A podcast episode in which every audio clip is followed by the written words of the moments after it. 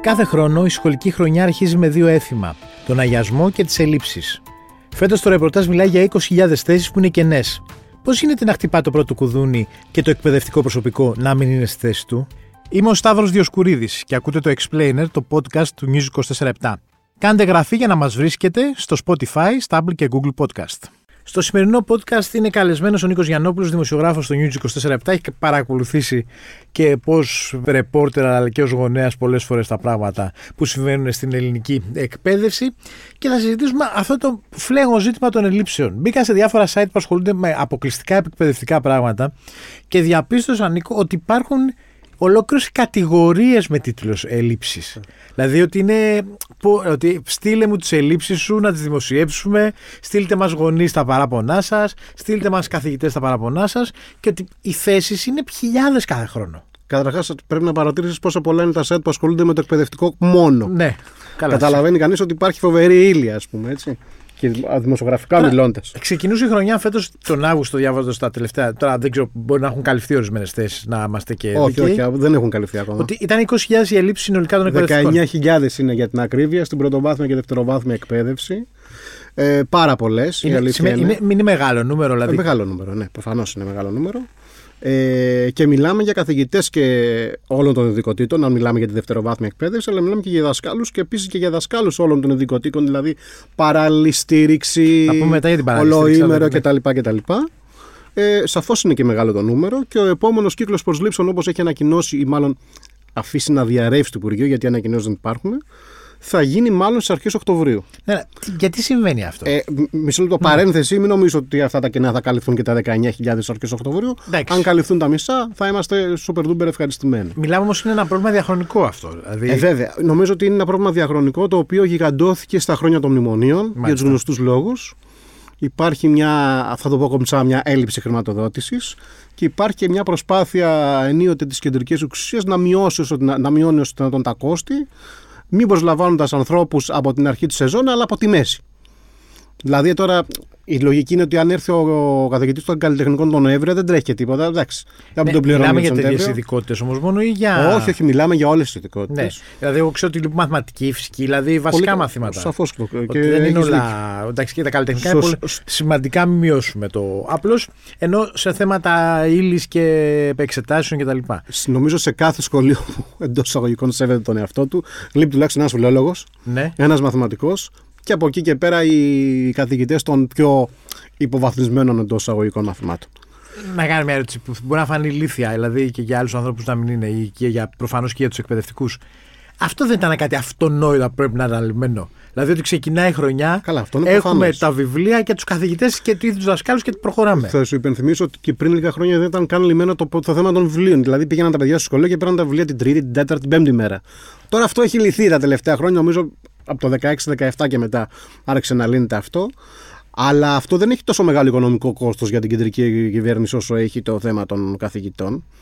Γι' αυτό και υπάρχει αυτό το, αυτή η καθυστέρηση όπως βλέπεις σχεδόν κάθε χρόνο και φέτος Ναι, να δω. αριθμεί 19.000 κενά. Είχαμε μια π- κυβέρνηση η οποία συνέχεια μίλαγε για μεταρρυθμίσεις στην παιδεία, προγράμματα με το ένα, προγράμματα Καλά, τώρα με το αυτό ναι. άλλο, σηκώνει μεγάλη κουβέντα. για τη δα, δα, δασκάλους, αξιολογήσεις, όλα αυτά. Τι είδους αξιολόγηση κάνεις σε ένα καθηγητή που δεν υπάρχει. Εγώ κιόλας. νομίζω πάντως ότι η παρούσα κυβέρνηση δεν δίνει μεγάλη αξία στη δημόσια παιδεία. Το λέω κομψά. Ναι. Έτσι.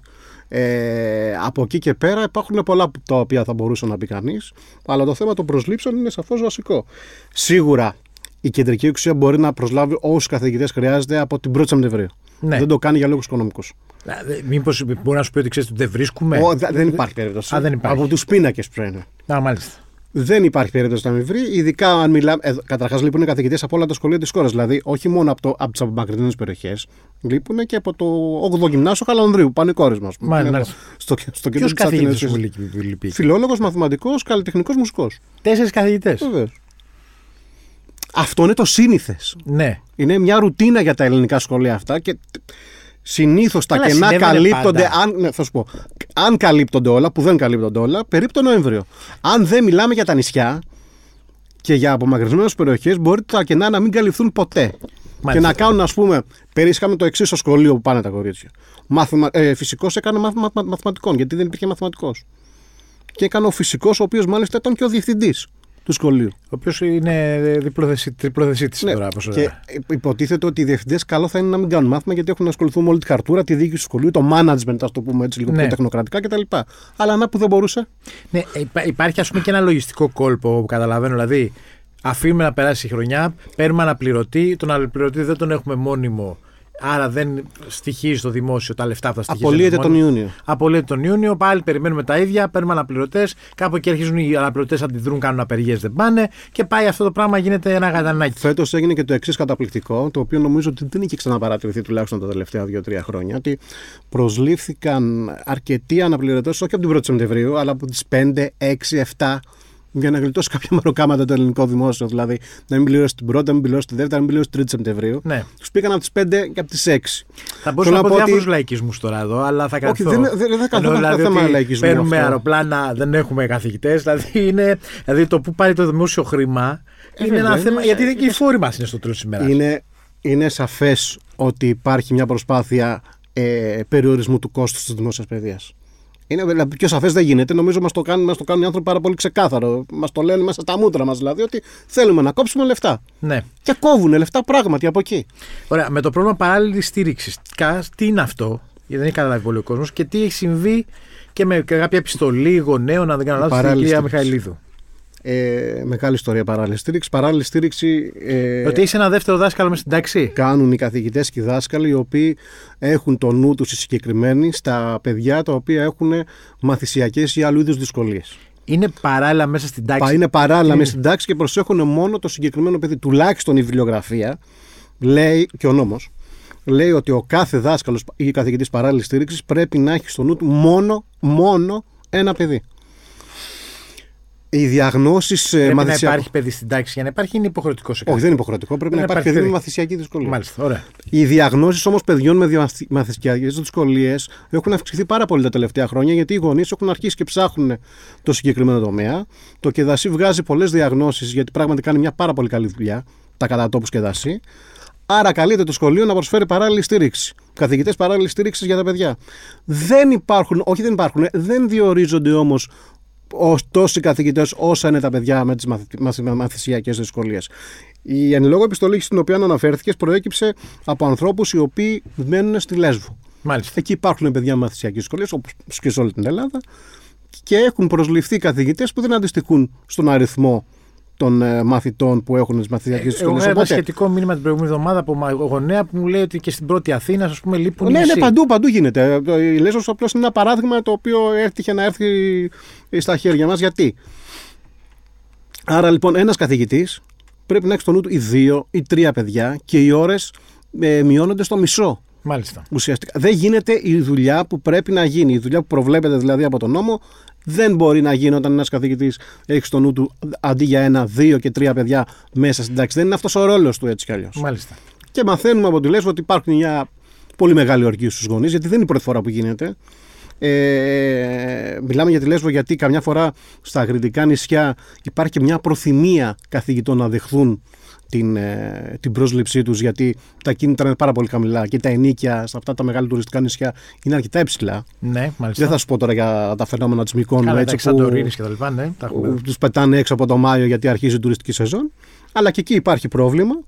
Και τι χρειάζεται, χρειάζεται μια πολιτική βούληση για περισσότερες προσλήψεις. Ναι. Για ανθρώπους όπως οι οποίοι είναι στους πίνακες και θέλουν να προσληφθούν. Έτσι, έτσι θέλουν κατα- να δουλέψουν. Ας πούμε, από τον κύριο Πυρακάκη υπάρχει, ας πούμε, είναι ένα ζήτημα το οποίο είναι στα top της παιδείας ή δεν είναι.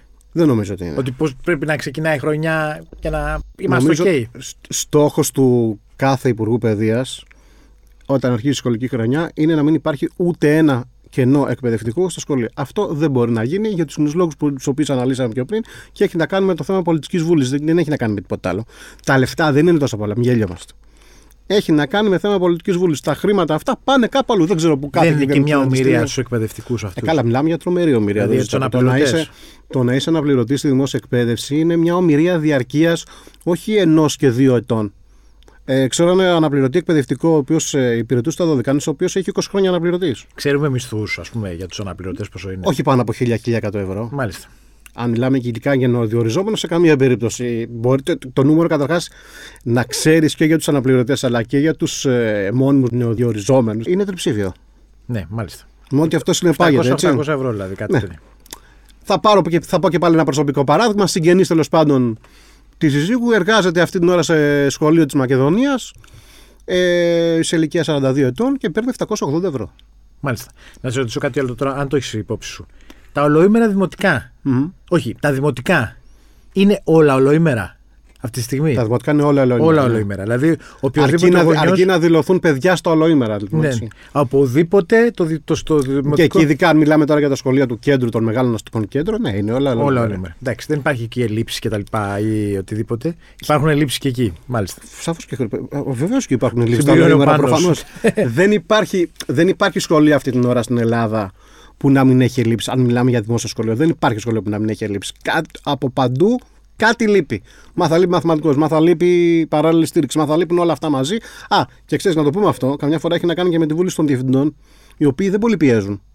Ότι δεν Άλλοι- έχω καθηγητέ. ναι. Άλλοι πιέζουν περισσότερο, άλλοι πιέζουν λιγότερο. Και επίσης, και αυτό θα πρέπει να το πούμε, και θα σταματήσω εδώ, ότι σε πολλά σχολεία, στα περισσότερα μάλλον σχολεία, απουσιάζουν και οι ψυχολόγοι. Σημαντικό. Και οι ψυχολόγοι είναι πολύ σημαντικό κομμάτι, ειδικά αν μιλάμε και για την πρωτοβάθμια που έχουμε να κάνουμε με πιο μικρά παιδιά, αλλά και κυρίως τη δευτεροβάθμια που έχουμε να κάνουμε με εφήβου. Με φίβους και bullying, αυτά, σεξουαλική εκεί παίζει διαπαιδαγώγηση. μεγάλο ρόλο το θέμα της βούλη των διευθυντών, που πολλές φορές δεν είναι αυτή που θα έπρεπε. Μάλιστα, Νίκο, ευχαριστώ πολύ. Εγώ ευχαριστώ. Ήταν ο Νίκος Γιαννόπουλος, δημοσιογράφος του News 24-7. Στον ήχο, ο Πάνος Ράπτης. Ακούτε το Explainer, το podcast του News 24-7, στο Spotify, στα Apple και Google Podcast.